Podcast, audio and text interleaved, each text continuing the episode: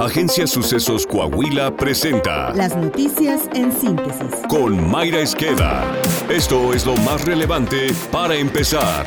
Los controles de seguridad implementados por el gobernador de Texas, Greg Abbott, han provocado que exportaciones mexicanas por un valor de mil quinientos millones de dólares no hayan podido cruzar la frontera, denunciaron líderes empresariales del norte de México. La iniciativa privada de Ciudad Juárez criticó que ese tema sea político y que no haya sido resuelto por los gobiernos, pues está afectando a más de cinco mil trabajadores que se encuentran en paro técnico debido a la situación. Manuel Sotelo Suárez, vicepresidente de la Cámara Nacional de Autotransporte de Carga, señaló que existen entre diez mil y once mil cargas varadas en la frontera de Ciudad Juárez, en la que normalmente pasan a Texas tres mil quinientas cargas diarias y ahora solo mil seiscientas.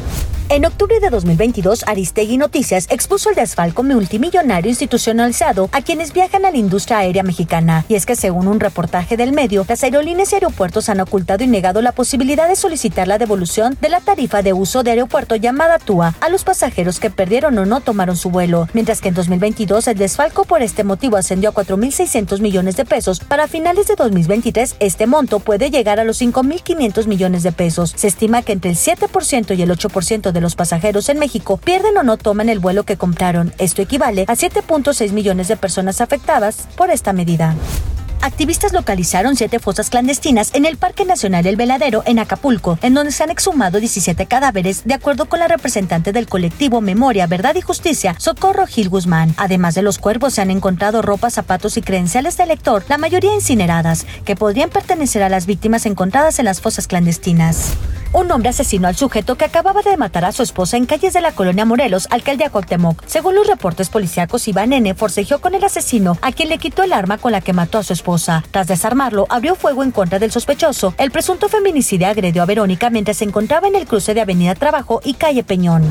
El Banco de México determinó mantener la tasa de interés interbancaria en once punto veinticinco por cuarta vez consecutiva. La Junta de Gobierno del Banjico indicó que, aunque se ha avanzado respecto a la inflación, el panorama continúa siendo muy complejo, por lo que determinó por unanimidad mantener en su máximo histórico la tasa de interés. Política. El senador Jorge Carlos Ramírez Marín, quien esta semana dejó la bancada del Partido Revolucionario Institucional para unirse al Partido Verde Ecologista de México, quedó fuera de la interna en Morena para la gobernatura de Yucatán. Durante su militancia en el P R I, Ramírez Marín fue diputado local, tres veces diputado federal, titular de la SEDATU en el sexenio pasado, senador, y ocupó una decena de cargos públicos más. Pero a su llegada a la cuatro T fue recibido con cero votos en el Consejo Estatal de Morena para la selección del coordinador de los comités de la defensa de la cuatro T en Yucatán. Al respecto, la vocera del P R I nacional, Paloma Sánchez, se burló del resultado de su excompañero, señalando en sus redes sociales: Jorge Carlos Ramírez Marín traicionó al P R I y al Frente para buscar la gobernatura de Yucatán por el Verde. Dos días después lo dejan fuera de la contienda interna. Quedó como payaso. Internacional. La Cámara Baja de Estados Unidos aprobó frenar más de sesenta millones de dólares en proyectos de ayuda en México en represalia por lo que el Partido Republicano considera la falta de voluntad del gobierno del presidente López Obrador para combatir el tráfico de fentanilo. El congresista Alex Muniz aseveró que el presidente mexicano sigue afirmando falsamente que en su país no se fabrica ni se consume fentanilo, citando los dichos de López Obrador de marzo pasado. Según la D E A, dos cárteles mexicanos son desde dos mil diecinueve los principales fabricantes del fentanilo que llega a Estados Unidos a partir de precursores químicos de China y que en dos mil veintidós costó la muerte a setenta y cinco mil estadounidenses. Esta es la opinión de Ámal Ésper. Mientras cada mañana, desde Palacio Nacional, se da un desfile de cifras alegres, la realidad sigue avanzando en dirección opuesta a la propaganda difundida por el gobierno federal.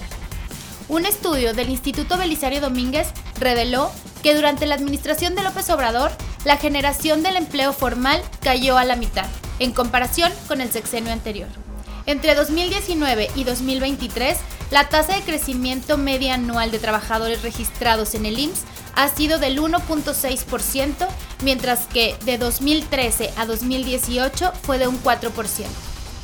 Y sería fácil culpar a la pandemia por ello. Sin embargo, la generación de empleos formales de nuestro país ya enfrentaba una desaceleración antes del año dos mil veinte. Pero aún así, si tomáramos en cuenta los efectos del covid diecinueve, se evidencia la ineficiencia del gobierno federal por apoyar a las empresas durante el momento más difícil por el que han atravesado en la historia moderna. Las cifras del Instituto Belisario Domínguez vienen a reforzar lo revelado por la Coneval hace unas semanas. El cincuenta por ciento de la población mexicana no tiene acceso a los servicios de salud, porque mientras menos crezca el empleo formal, menos familias tienen acceso a los servicios de instituciones como el I M S S. El gobierno federal ha centrado su combate a la pobreza solo en entregar becas. Y no hay que malinterpretar, apoyar a los que menos tienen no es malo. Lo negativo es centrar la solución de la pobreza solo en la entrega de apoyos. El mejor combate a la pobreza es incentivar el empleo formal.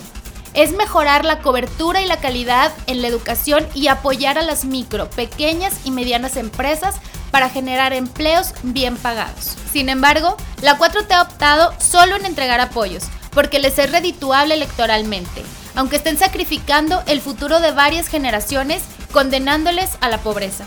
A Morena no le conviene el aspiracionismo, le conviene el clientelismo, cueste lo que cueste. Coahuila. Al inaugurar la séptima planta de Martín Rea en Coahuila y la segunda de estampados en la entidad, el gobernador Miguel Ángel Riquelme Solís recordó que se trata de la inversión número cincuenta y ocho del año y destacó que en la entidad hay certidumbre, mano de obra calificada, seguridad y paz laboral, donde además se impulsan las carreras del presente y del futuro que fortalece la competitividad del Estado. En esta nueva planta de capital canadiense, la inversión fue de ochenta y cinco millones de dólares, se generaron cuatrocientos cincuenta nuevos empleos y produce estampados y ensamblados complejos para la industria automotriz. Saltillo.